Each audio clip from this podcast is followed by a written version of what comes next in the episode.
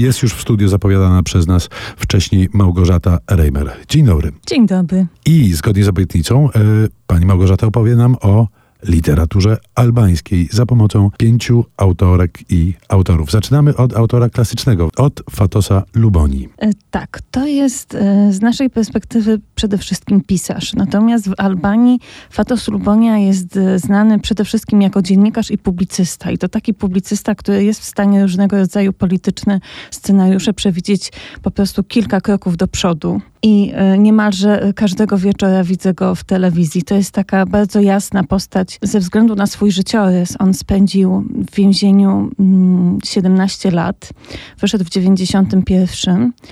I o tym y, okresie swojego życia, które było, było dla niego bardzo takie no, kształtujące jako dla człowieka, jako dla pisarza, napisał dwie książki. Mm, pierwszy to jest drugi wyrok, który niestety nie ukazał się jeszcze po polsku. To jest książka przetłumaczona na angielski, która świetnie jakby pokazuje kontekst więzień albańskich, Spaczów, Burel, ale też y, pokazuje przede wszystkim losy dwóch intelektualistów, którzy zbuntowali się w więzieniu. Napisali list do Envera Hodży żądający zmiany jakby w systemie więziennictwa i za to zostali skazani na śmierć. Przekładając mhm. to na polskie realia, y, mamy do czynienia z albańskim Adamem Michnikiem.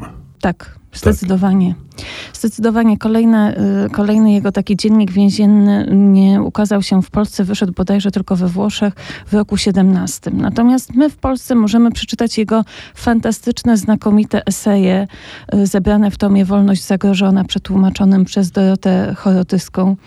Fantastyczna rzecz, no po prostu taki, taka niezwykła, powiedziałabym, publicystyczna Biblia lat 90., która pozwala i zrozumieć cały chaos tamtych czasów i w ogóle zrozumieć kontekst tego chaosu także historyczny kontekst.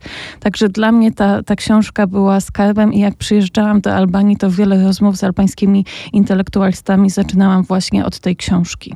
Kolejny na twojej liście to bardzo dobrze w Polsce znany i wydawany od lat przecież mm, no, literat pełną e, gębą Ismail Kadare. Tak. E, I rozmawiamy w szczególnym dniu, ponieważ dzisiaj są 83 e, urodziny Ismaila Kadare. Wszystkiego to, najlepszego. Tak. I Jak to się mówi po albańsku? Się... Czy ty wiesz, jak się składa życzenia po albańsku?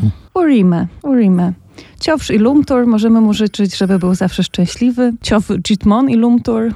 Tak, to będzie na pewno pretekst do wielu artykułów e, okolicznościowych. Natomiast o ile ja e, czuję się wychowanką, powiedzmy, szkoły Fatosa Luboni, czy też jego sposobu myślenia o przyszłości, o tyle mam pewne swoje problemy z, z Ismailem Kadere. To znaczy, e, bezdyskusyjnie jest on autorem najciekawszych powieści o Albanii i o albańskim komunizmie i nawet o współczesności.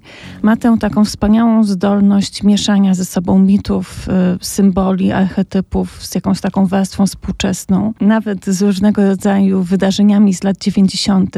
Mhm. To wszystko tworzy taki niezwykły zlepek y, tożsamościowy niemalże Albanii, mitotwórczy, który pozwala ten kraj y, dobrze zrozumieć, a jednocześnie jest bardzo uniwersalny. Natomiast Ismail Kader to jest postać no, w której cieniu znajduje się cała literatura albańska, wszyscy pisarze albańscy. On jest autorem takiej bardzo ważnej książki Pałac Snów z 1981 tak. roku, też przetłumaczonej u nas na język polski przez Dorotę Chorotyską bezpośrednio z albańskiego. I to jest powieść, która jest wybitną w ogóle metaforą systemu komunistycznego w Albanii, systemu totalitarnego, takiego, który uzurpuje sobie prawa, żeby być w życiu każdego Albańczyka, być nawet w jego snach. Bo cała historia jest o tym, jak y, wielki aparat administracyjny próbuje zbierać, katalogować i interpretować sny wszystkich mieszkańców. Y, to jest książka niezwykle y, odważna, jeżeli weźmiemy pod uwagę ten historyczny kontekst, rok 81. Ona po pewnych poprawkach została znowu wydana w 96 roku i bez wątpienia jest absolutną klasyką albańskiej literatury. Czyli Ismail Kadare to Herbert Miłosz Iwaszkiewicz, Konwicki i Bóg wie kto jeszcze w jednym. Jaka, jakoś młoda literatura albańska będzie musiała sobie z tym chcianym bądź chcianym dziedzictwem poradzić. My tymczasem namawiamy do lektury jego powieści, bo po prostu warto. Po przerwie wracamy do kolejnych pisarek i pisarzy albańskich w wyborze Małgorzaty Reimer. A teraz czas na odrobinkę muzyki.